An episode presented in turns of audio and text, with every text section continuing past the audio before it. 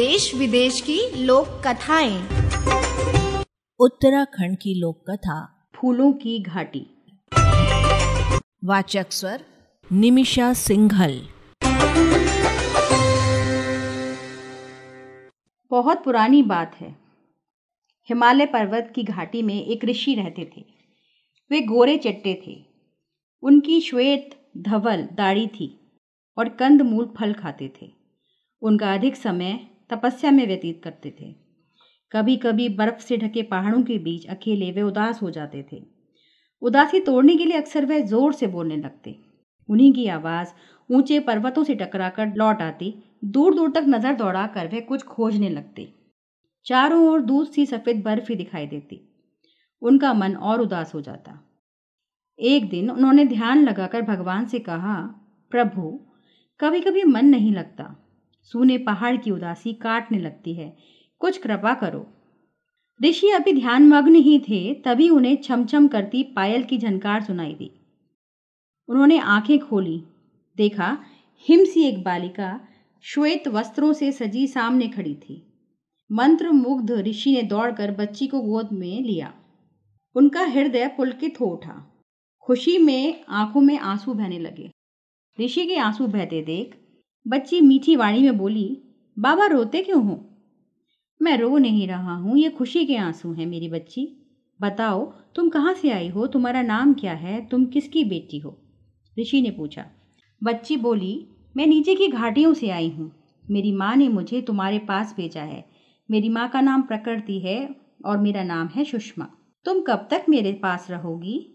मुझे लगता है, अब एक बार तुम्हें पा लिया है तो मैं एक क्षण भी तुम्हारे बिना ना रह सकूँगा। अब तुम मुझे छोड़कर कभी ना जाना। कहते हुए वृद्ध ऋषि विभोर हो गए।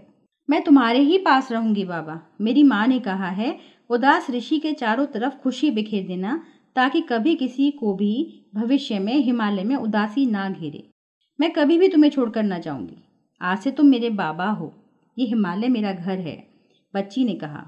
ऋषि प्रसन्न थे। वे बच्ची का हाथ थामे बर्फानी पर्वतों पर घूमते।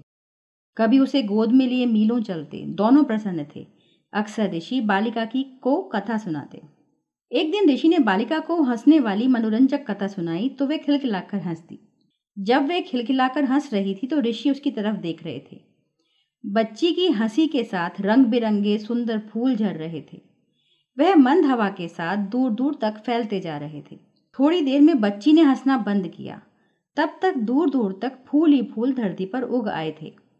ऋषि ने दूर तक देखा और मुस्कुराकर कहा, यही है फूलों की घाटी, इस धरती का स्वर। फूलों के सौंदर्य में डूबे ऋषि बालिका के साथ घूमते रहे।